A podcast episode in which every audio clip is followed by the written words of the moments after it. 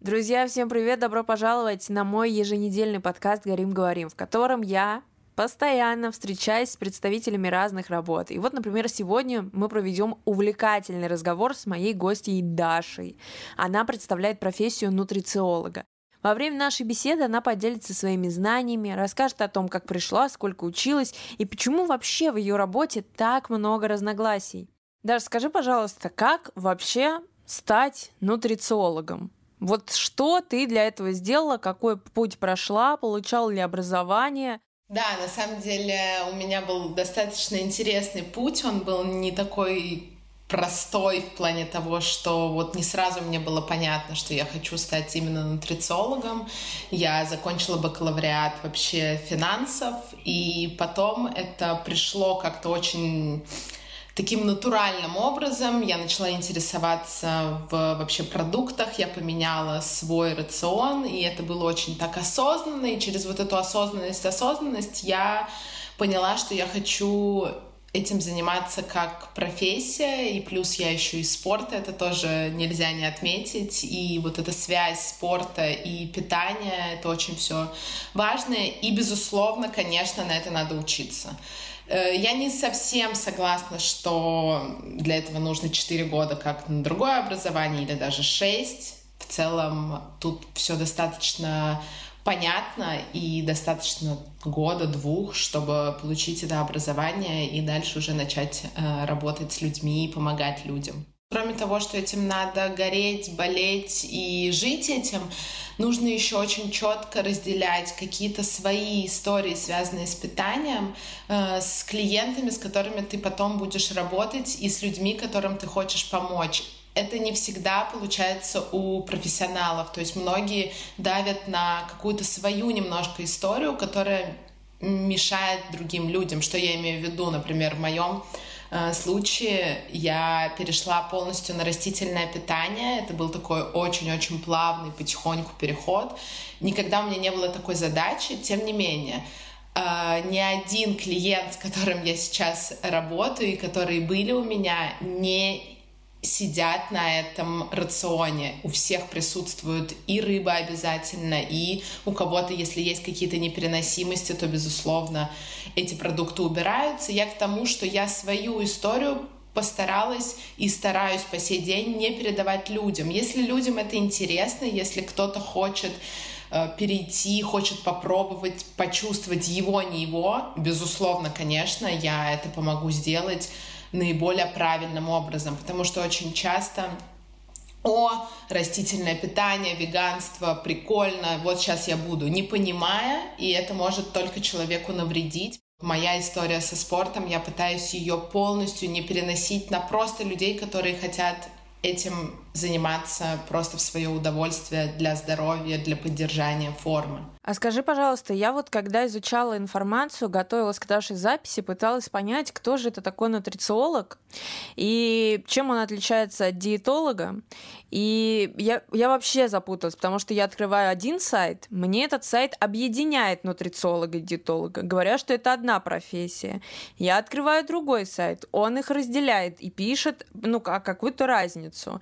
Я открываю третий сайт, он говорит, а нутрициологов вообще не существует, это все диетологи, которые переквалифицировались. В общем, я совсем запуталась. Это две разные профессии, это одна профессия. И чем вы вообще занимаетесь? То есть какие обязанности входят в вашу работу? Да, на самом деле это действительно так, что вообще история, связанная с питанием, что полезно, что не полезно, что нужно есть, что не нужно есть. Ты откроешь 10 сайтов, и на 10 сайтах будет абсолютно противоречивая и разная информация. И Поэтому относительно вопроса, связанного с нутрициолог-диетолог, я скажу так. В предыдущей жизни, назовем это так, больше было диетологов, чем было нутрициологов. Нутрициолог — это что-то такое достаточно современное, новое и более легкое в плане того, что в целом ты нутрициологом можешь стать, закончив э, образование там полгода, получить диплом и стать нутрициологом. Диетолог все-таки учится в университете. Он больше может работать именно с клиническими историями, с больными, которые действительно уже не просто хотят э, настроить свое питание, хотят похудеть, хотят э, подсушиться, какие-то такие более локальные жизненные истории, а это именно люди уже с какими-то проблемами, с диабетами. Это не значит, что э, человек с диабетом не может обратиться к нутрициологу. Безусловно, может. В общем, наверное, подытожив это, скажу так, что нет какой-то глобальной разницы между этими двумя профессиями. Это в целом люди из одной сферы. Ну, то есть, если я вот правильно поняла, если прям совсем упрощать, Диетолог – это ближе к медицине, а нутрициолог, он больше про пищевые привычки. Да, все верно. Про пищевые привычки, и я не могу не сказать этого, что в нутрициологии очень много психологии. И это неразрывно связано. И я в своей работе с клиентами всегда разговаривая с ними, пытаюсь понять их отношения с едой, потому что куча проблем, которые встречаются постоянно, они связаны на самом деле не с тем, что человек что-то может есть или не может есть, а с тем, как он относится вообще к еде в целом, к каким-то определенным продуктам к каким-то последствиям, которые могут вроде как быть, потому что человек это прочитал, он это боится, как мы знаем, что все страхи наши, они ни к чему хорошему не приводят. И дальше начинаются какие-то, может быть, даже уже непереносимости каких-то продуктов, но они не изначально у человека присутствовали, потому что он, например, с этим родился. Совсем нет, а просто потому что он так боялся, что это на уровне психосоматики все вошло в его современную жизнь, так скажем. Я бы сказала, что еще не только как нутрициолог, а еще как health coach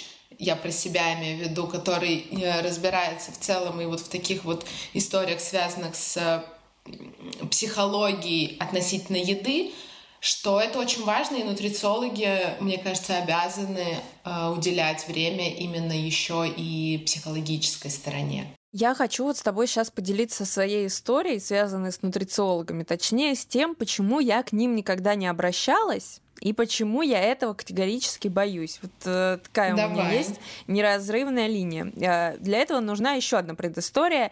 Я поправилась э, за два месяца на 20 килограмм.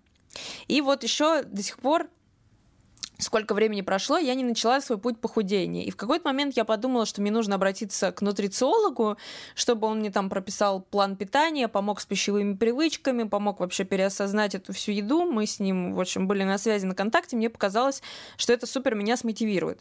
Но когда я начала подбирать себе человека, с которым я собралась работать, я уперлась рогами в очень одно важное место, в котором я до сих пор не смогла разобраться очень много в вашей сфере противоречивых советов. И непонятно, какие из них правильные и каким можно верить. Потому что я приведу какой-то вот самый бытовой простой пример про то, что вот половина людей говорит о том, что пить воду во время приема пищи категорически нельзя, Вторая половина людей говорит о том, что почему вы привязались к этой воде к приему пищи, если там совершенно в желудке два разных отделения, она сама разъединяется. У вас организм это все при рождении продумал. Отстаньте от воды во время приема пищи.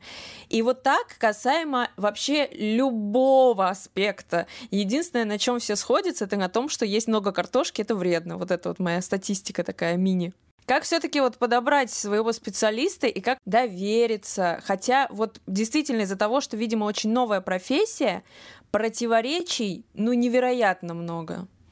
Я бы даже не сказала, что это связано с тем, что это новая профессия. Это просто именно такая сфера, где действительно очень много противоречий. А почему их много? Да потому что одному хорошо одно, а другому это плохо. Ты должна почувствовать, человек, который ищет вообще в целом э, нутрициолога, он должен почувствовать при первом разговоре, при первой консультации, насколько этот профессионал, он открыт для каких-то изменений. И не так, что вот 10 клиентов, и 10 клиентам он составляет абсолютно одинаковый рацион. Нет, так не должно быть, так не может быть.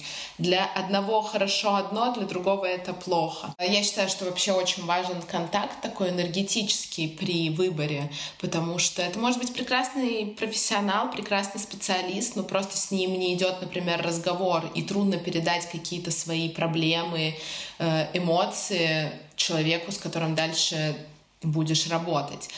И, конечно, еще важный такой момент относительно того, что нужно четко понимать, что ты готов.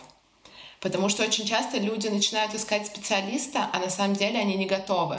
Они не готовы что-то менять в своей жизни, они не готовы что-то внедрять новое. И получается, что работа, она блокируется, нет прогресса никакого, потому что у меня было несколько случаев, когда люди ко мне обращались, и мы начинали работать, и я видела, что на самом деле внутри человек еще не готов. А когда ты не готов, то не будет такого результата, который ты ждешь, который ты э, ищешь. Поэтому, наверное, вот мой такой э, совет, что в первую очередь четко человек должен решить, да, я хочу что-то поменять, и я готов менять. Не так, что я хочу увидеть на весах э, минус там сколько-то килограмм, если мы говорим про снижение веса, но я не готов э, менять свой рацион. Это также абсолютно как со спортивным залом. Человек только будет видеть какие-то результаты, когда он э, четко для себя решит, что он готов поменять свою жизнь. Это все может быть шаг за шагом, постепенно. Опять же, мы возвращаемся к психологии. Должно быть такое вот осознание того, что да, готов и хочу, и смотрю на это только со знаком плюс. Но просто самое тяжелое, я вот по себе могу сказать, почему происходят такие заминки. Чаще всего это ты думаешь, что ты готов, а когда начинается сам процесс, ты осознаешь, что ты не готов принимать правила чужой игры и принимать помощь. То есть ты внутри, в глубине в голове такой, помогите мне, я сам не справляюсь, пожалуйста, вот сейчас что-то мне сделать надо. А потом, когда тебе протягивают руку, говорят, вот сделай вот этот вот отработанный скрипт, Должно быть нормально. Попробуй. И ты такой, я не могу ваши скрипты делать, помогите чем-то другим. То есть ты всегда как какой-то маленький бездомный человечек, которому что-то дают, и все ему не нравится. А скажи, пожалуйста, помимо похудения, с чем еще обращаются к нутрициологам? С какими проблемами? Вот э, как любому человеку понять, что ему нужно обратиться именно к этому доктору? Наверное, я бы сказала, что вообще самое классное, когда обращаются к нутрициологу, чтобы поменять свои пищевые привычки. А уже как следствие, после смены своих пищевых привычек на более правильное, на более осознанное отношение с едой, уже, конечно же, последует и сброс какого-то веса, и, может быть, там набор мышечной массы. Это уже как, как второстепенная история. Поэтому в моем, например, случае, в моей работе очень часто ко мне приходят люди, которые говорят, слушай, у меня какая-то путаница, я не понимаю, что есть вообще. Вот как бы я смотрю в свой холодильник, и я не понимаю, что, с чем, как, как готовить. Мне кажется, все сложно, долго. И вот мы постепенно, постепенно, это даже относительно вот предыдущего нашего с тобой вопроса, что это не должен быть какой-то стресс для человека. Это надо все внедрять постепенно. Это так же, как с переходом на растительное питание. Если с завтрашнего дня человек перестанет есть абсолютно все продукты животного происхождения и начнет есть только э, растительное, то ну, это огромный стресс для организма. А если это постепенно, месяц то месяц следующее, и ты смотришь, думаешь, так, нет, не готов пока, хорошо, оставляешь. Это не должен быть какой-то очень быстрый процесс. Вообще, на самом деле, э, минимум три месяца для того, чтобы э, человек привык к новым пищевым э, привычкам, к изменениям каким-то в своем рационе. В моем спектре услуг это не только консультация, это и составление меню, и плюс многие люди теряются, приходя в магазин. Так много всего, сейчас такой огромный выбор везде, особенно если люди переезжают из страны в страну, новый маркет. э, что делать, какую еду есть, посоветуй, и это тоже. То есть на самом деле спектр вопросов, он настолько разный, потому что кто-то иногда приходит и говорит, я вот съел что-то, там, пытаюсь не есть сахар, я съел что-то сладкое, содержащее сахар, и я себя корю вообще, чуть ли не там иду сразу бегать 10 километров, чтобы вот это все э, из меня вышло, назовем это так. И это другие уже, это уже больше психология, это уже другие немножко вопросы и работа другая. Так что очень, на самом деле, обширный спектр услуг может быть. Я стала обожать проводить эксперименты над э, своим телом, над организмом. Я там где-то месяц не поем мясом. И мне вот интересно, а как мои вкусовые рецепторы вообще на это сработают? Как мой организм? Он расцветет или ему станет хуже? И вот сейчас я, кстати, нахожусь, мы с тобой вот так вот поймались во времени. И еще э, в одном э, эксперименте как раз-таки он связан с медленным переходом и осознанием того, что ты вообще ешь. Я с своим молодым человеком, когда познакомилась, мы сразу же практически перестали готовить вообще дома и пересели на доставки еды. И не могли с них слезть. Ни с кафе и ресторанов, ни с доставок еды никак, никаким образом у нас не получалось. Сколько бы раз мы не приезжали в магазин, не покупали продукты для того, чтобы готовить дома, по какой... Вот просто, понимаешь, вот по какой-то причине это все сходило на нет. При том, что мы оба сидим, умеем готовить, и, ну, не можем. У нас руки не поднимаются до этого, до этих продуктов, которые лежат в холодильнике. И мы сейчас недавно переехали в Таиланд. И я так долго обмозговывала, почему, почему, почему это так, это же так глупо что мы тратим, ну, наверное, 1100-150 на все эти доставки. Плюсов в этом вообще никаких. Мы набираем вес, мы не знаем, что мы едим, мы уже устали от этих доставок, потому что уже невкусно. Ну, я не знаю, понимаешь ли ты, о чем я говорю. Это когда ты уже ешь, и тебе не важно, что ты ешь, ты вот просто жуешь, как будто бы какой-то пластик или что-то такое. У тебя вкусовые рецепторы, они перестают работать от того, что, ну, скорее всего, ты потребляешь огромное количество жира, потому что ты не знаешь, что, что в твоей еде лежит. И я три недели назад сижу и говорю, я, кажется, поняла, в чем наша проблема. Это вот к вопросу о психологии и сложности твоей работы, потому что иногда проблема заключается в том, вот куда мозги человека физически не доходят, если он постоянно об этом не думает. До меня это вот вообще спустя два года дошло. Проблема заключалась, знаешь, в чем? В том, что нам было лень выбирать, что поесть. Я его спрашиваю, что ты хочешь поесть? Он говорит, не знаю, а ты что хочешь? Я говорю, не знаю. Тогда давай закажем, потому что там есть картиночки, и по ассоциативному ряду гораздо проще сориентироваться. И я села, и я думаю, подожди, кажется, я поняла, давай попробуем, я составлю наглядное меню, где будет завтрак, обед и ужин на всю неделю. И мы со списком с продуктами питания пойдем в магазин и закупимся. И мы так посмеялись, потому что, ну это, знаешь, была как попытка спасти утопающего. То есть мы вот были уверены в том, что это нашей ситуации никак не поможет, потому что попыток ну, съездить в магазин, закупиться продуктами на определенное количество времени и что-то готовить было до хрена. Но мы это делали без меню. И это казалось настолько простым, но глупым для реализации, что мы даже об этом не думали. Я так сделала. Мы три недели не ходили ни в одно кафе. То есть я готовлю завтрак, обед и ужин, мы это съедаем, на следующий день мы готовим снова. И у нас пропало желание вообще хоть как-то заказывать еду. То есть это вот настолько было простым решение этой проблемы, настолько мы об этом не задумывались и не думали, и оно вот так вот легко просто обычным списком меню, чтобы ты посмотрел, ага, сегодня мы готовим курицу с гречкой, я пошла готовить курицу с гречкой, все. Да, конечно, это, это на самом деле все намного проще, и как, как мы все любим все усложнять в нашей жизни, в том числе и относительно питания, очень-очень-очень все все усложняют. И действительно, я тоже получаю огромное количество отзывов от своих клиентов, что так удобно, когда можно прийти с файлом, где будут все картинки. Я еще очень люблю внедрять картинки именно в свою работу, чтобы людям было проще и нагляднее понять, как будет в конечном итоге выглядеть то блюдо, которое они приготовят из тех продуктов, которые я им даю. Что человек приходит в магазин и говорит, я не покупаю ничего лишнего. Во-первых, как бы я сохраняю свой бюджет, потому что это тоже миф, что питаться правильно — это дорого. И, конечно, надо время. То есть, возможно, первые две недели будет это все раздражать, и будет казаться, что это все очень долго. Потом уже, когда человек садится вот на вот эту такое правильное, осознанное питание, уже кажется, что там те две недели, они вообще были так давно, и это было так быстро, и главное просто вот пережить это, а дальше оно идет прям как по маслу.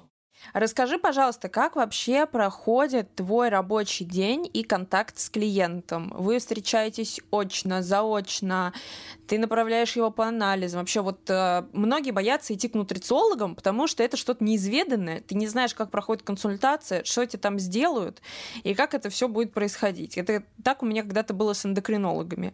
Я боялась этого слова, потому что я не знала, что там будет происходить. Вот расскажи про скрипты работы, как это все вообще осуществляется? Да, на самом деле, поскольку я живу последние два года в Испании, в Мадриде. Клиенты, на самом деле, у меня по всему миру, в основном это русскоговорящие, и, соответственно, они разбросаны сейчас по всему, по всему миру. Мы встречаемся онлайн, соответственно. Конечно, если кто-то живет в Мадриде и хочет э, очно, безусловно, это работает и в таком режиме. Как я уже сказала ранее, у меня несколько услуг, и, соответственно, в зависимости от выбранной услуги и разная работа, разный контакт с клиентом. Если это просто консультация, соответственно, это 60 минут мы общаемся по Zoom, по видеосвязи. Я до этого присылаю анкету. Это такая абсолютно простая, понятная анкета, где клиент просто заполняет ее относительно своих э, каких-то привычек, жизни, где живет, сколько лет, э, какие-то непереносимости, если уже есть, и они понятны, какие любимые продукты. Соответственно, в основном это уже человек непосредственно приходит с какими-то вопросами ко мне, и дальше мы это все обсуждаем. Другая история — это когда клиент хочет именно меню, и тут у нас получается, что тоже две есть опции с ведением моим. Эта программа, она рассчитана на три месяца, и я веду человека. У нас есть общий чат, туда скидывается еда, которую клиент э, ест. Идут в ресторан, какое-то мероприятие, встреча с друзьями. Пришли в ресторан и вдруг потерялись, вот просто потерялись в этих непонятных каких-то названиях блюд. И для этого вот как раз, если это сведение, то есть возможность написать в наш чат предварительно заранее. Мне иногда скидывают меню ресторана, и мы вместе выбираем э, блюдо. Либо это вариант, когда я просто составляю э, меню. Если сданы анализы, то, конечно же, это лучше. Я знаю, что очень часто люди сами не знают, что у них непереносимость чего-то, потому что иногда бывает э, переносимость от каких-то прям бытовых овощей, типа баклажаны, помидоры. И когда человек плохо себя чувствует, у него начинается там какое-нибудь вздутие живота, изжога, он э, даже не может подумать на то, что это случилось от помидора или от э, какого-то этого баклажана, потому что это вроде бы овощи, он вроде бы заведомо может быть правильным. Как вообще можно узнать, на какое количество продуктов у тебя непереносимость. Потому что у меня вот в 20 лет открылась непереносимость лактозы. Я узнала об этом только благодаря генетическому тесту. А все остальное время, и те два года, пока я не сдала генетический тест, я была уверена, что я много пукаю, потому что много волнуюсь. Ну, то есть вот настолько люди не, не понимают своего организма. С одной стороны, да, с другой стороны, на самом деле очень просто, потому что, во-первых, для этого тоже э, нутрициолог в помощь, который уже более-менее неплохо разбирается во всех продуктах и знает, что в целом помидор, да, очень полезный, много клетчатки и прочее, но он очень у многих плохо переваривается, и там помидоры и красные овощи в целом их не стоит есть, например, вечером после какой-то ситуации, когда вдруг какие-то неправильные ощущения, дальше мы перебираем все продукты, которые были съедены в этот день, и потихоньку методом исключения чего-то, например, кофе, молоко, это очень понятная такая история, и убирая это, дальше проверяем, насколько это остается, не остается, и какие ощущения человек испытывает на следующий день, еще раз, когда он выпил это, например, кофе, если мы предполагаем, что дело там у нас в кофе с молоком. Это один вариант того, как можно найти действительно то, что плохо переносится у, у конкретного человека. Второй момент, это, конечно, можно сдать этот тест на переносимость, непереносимость продуктов, но, скорее всего, там будет очень большое количество продуктов, на которые как бы аллергия и непереносимость, и не факт, что это действительно так. То есть этот тест, да, он очень классный в некоторых случаях, но это не единственный вариант, э, который нужно использовать, потому что часто просто очень сужается рацион, потому что вот написано и тут я и авокадо есть не могу, а тут и орехи. Опять же, вопрос, сколько этого авокадо съесть. Если это килограмм авокадо, безусловно, возможно, это непереносимость, и она вдруг появится, и будут какие-то неприятные ощущения, дискомфорт и боли. А если это половинка авокадо, то все будет в порядке. Так что э, вот этот анализ, он очень такой тонкий и зыбкий.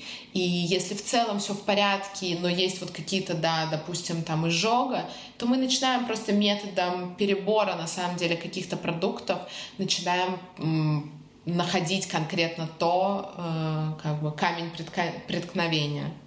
А с какими проблемами вообще чаще всего обращаются? В основном обращаются, когда вот хотят как-то прийти к здоровому образу жизни, понимают, что уже как-то, ну все, точка максимальная, и надо что-то менять, и непонятно, как менять, с чего начинать. И вот, э, Даша, помоги, э, просто не знаем, находимся в какой-то такой вот э, отчаянии и безысходности. И, конечно же, с хотят похудеть, хотят сбросить вес. Много кто после беременности, после рождения детей, кто-то после каких-то травм тоже набирают вес и дальше э, уже не понимают вообще, что делать, как быть.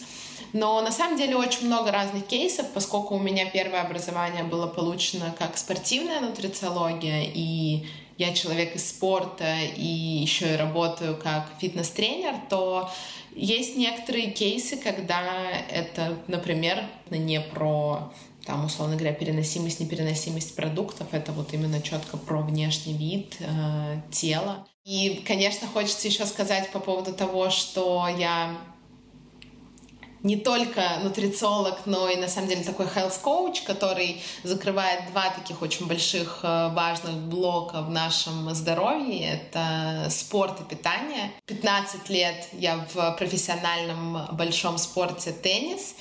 И постепенно так внедрилась в мою жизнь э, физическая нагрузка. Я начала тренировать Постепенно это все дошло до такой части вот моего проекта Yoga Soul, где я тренирую людей. Это и групповые тренировки, и персональные тренировки, в основном онлайн. Для наших слушателей хочется еще сообщить, что моя первая пробная тренировка персональная, она абсолютно бесплатная, и для тех, кому это интересно, кто хочет попробовать именно такой формат, находится в другой стране и ищет что-то такое близкое и родное по духу, то вот есть такая возможность написать мне в Инстаграм, в Телеграм, и мы обязательно проведем тренировку.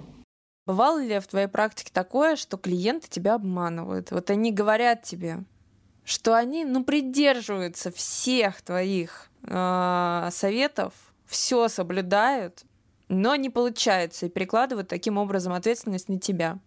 А ты понимаешь, что кажется, они где-то в раке-в-раке делают. Да, конечно, конечно же, это все бывало и, и есть, и будет. Э, я к этому отношусь э, достаточно спокойно. Я никогда не начинаю, что ну так вот ты не соблюдаешь, как в школе, знаешь, такого нету, безусловно. Если человек полностью уже понимает, что ему это надо, у него есть какая-то четкая цель, то тогда и будет результат. Да, иногда подвирают, просто когда, например, у нас вот как раз с ведением, и человек каждый день должен присылать там три раза в день свою еду, и вдруг так неожиданно человек пропадает на там не на день, конечно, ну, например, там не скинул вечером ужин, потом так что-то с завтраком как-то непонятно, и вдруг на обед такой, ну вот, обед хороший присылает. И это все забавно, я говорю, но я же не учитель в школе, я не буду ругать. Тут смысл, чтобы у нас была супер откровенная эта история. Поэтому да, безусловно, в начале кто-то может быть, кому так легче. Иногда бывает так, что чуть-чуть, э, может быть, что-то скрывает. Я бы не сказала, что прямо обманывает, а скрывает что-то от меня. Ну, конечно, я это все вижу и стараюсь как бы вывести человека именно на разговор, чтобы понять, в чем причина. Какие трудности у тебя чаще всего случаются в работе? На самом деле я люблю в целом весь абсолютно процесс своей работы, от и до, с момента, как я знакомлюсь с новым человеком, до момента, когда я уже вижу, что я могу человека отпускать в свободное плавание. Бывают моменты, когда люди рано соскакивают, просто потому что вот они не успели переждать вот этот момент какого-то небольшого стресса и сложности до момента, когда уже, ага, пошло, я чувствую, мне нравится и прочее. И, конечно, я не могу насильно никого заставлять. Мне грустно, что я вижу, как просто чуть-чуть человек не пересилил себя. Буквально, может быть, это две недели, может быть, это еще месяц, и вот бы оно уже пошло. Так бывает. Плюс, конечно, когда не совсем как бы человек слышит то, что я советую, либо когда не очень хочет это все внедрять, это тоже бывает иногда сложно, потому что, ну, ты как немножко бьешься об стену. Опять же, но это не дело в том, что это сложность какая-то работа, это дело в том, что просто человек на данный момент не готов. Он рано ко мне пришел он рано обратился. И нужно еще время, может быть, чтобы потом уже более осознанно и более с большей вовлеченностью человек уже обратился за помощью. Ну, это как я. Я покупала столько курсов по похудению, и хоть бы я один, вот не то чтобы прошла, а начала. Что мне почему-то всегда казалось, что я сейчас денег за это заплачу, мне будет их жалко, и я начну по ним работать. Ни разу такого не было. Я просто платила деньги, и эти курсы у меня лежали. Я уже и с кураторами покупала, и без кураторов, и подороже, и подешевле. Ну вот вообще, до тех пор, пока я не начала ну, уже понимать, что это необходимо мне самой, и никакие вложения, кураторы, другие люди, они мне не помогут, кроме как просто, ну, типа, посмотрят в глазок и скажут, ага, вот так хорошо, работаем дальше, или угу, давай как-то по-другому. Все, ну, то есть никаких остальных подвижек я от них требовать не могу. Да, это действительно так, что это сложное осознание, не все это понимают, не все это принимают, и многие ждут какой-то идеальной таблетки, которую можно будет съесть, и все, и через день вообще стать абсолютно другим человеком, с другим отношением и прочее. Это работа, и хочется вот это тоже сказать, что это большая работа, но она того стоит, потому что это не только внешний вид, это здоровье в первую очередь. Насколько питание влияет вообще на наш сон, на наше психологическое состояние, на то, как мы выглядим, на то, как мы себя ощущаем, на, на абсолютно на все. И вот если на это смотреть с точки зрения того, что я делаю сейчас такой вклад большой в свое здоровье, в себя, то мне кажется, что это намного легче, чем просто думать о том, что я что-то меняю, будет сложно, это стрессово, ну, наверное, может быть, будет какой-то результат. Вот с таким подходом очень тяжело дойти до какого-то прям такого существенного и ощутимого результата. Самое тяжелое это еще когда ты только начал, и ты уже сразу хочешь видеть результат. Тебе, ну, хотя бы, чтобы ну какие-то циферки ушли, ну, чтобы какие-то пятнышки с кожи уже ушли на этот второй день, и тогда я точно буду замотивирована. А из-за того, что эти первые результаты, они добиваются вот этой потом и кровью, и они еще же, это же человеческий организм. Ты сначала добиваешься этих результатов, потом они встают на месте, и ты такой, я больше не могу, оно слишком долго долго стоит, все, не работает. Я тогда вообще ничего делать не буду. То есть как будто бы в процессе работы с нутрициологом нужно просто твердолобо выполнять то, что у тебя получается, не прогнозируя никаких результатов. Потому что если ты наобещаешь себе какой-то результат, и ты до этого не дойдешь, то дальше у тебя не будет вообще никакой мотивации идти.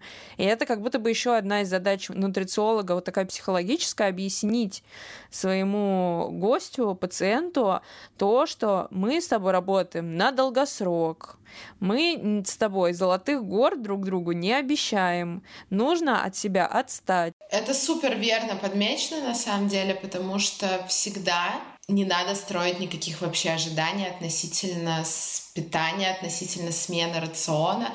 Надо просто поверить в то, что так будет лучше. Я увижу это через какое-то время, через какое?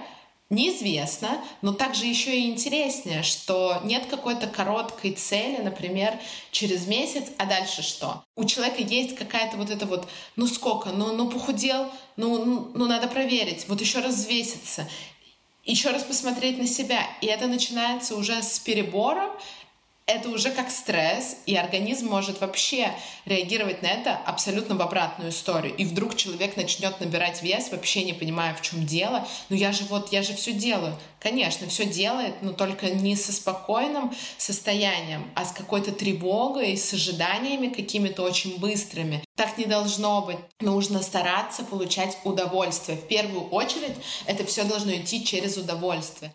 А на этом мы заканчиваем. Друзья, спасибо огромное за ваши оценки, за ваше мнение в комментариях, за обратную связь. Мне невероятно приятно осознавать, что то, что я делаю, действительно нравится и вам.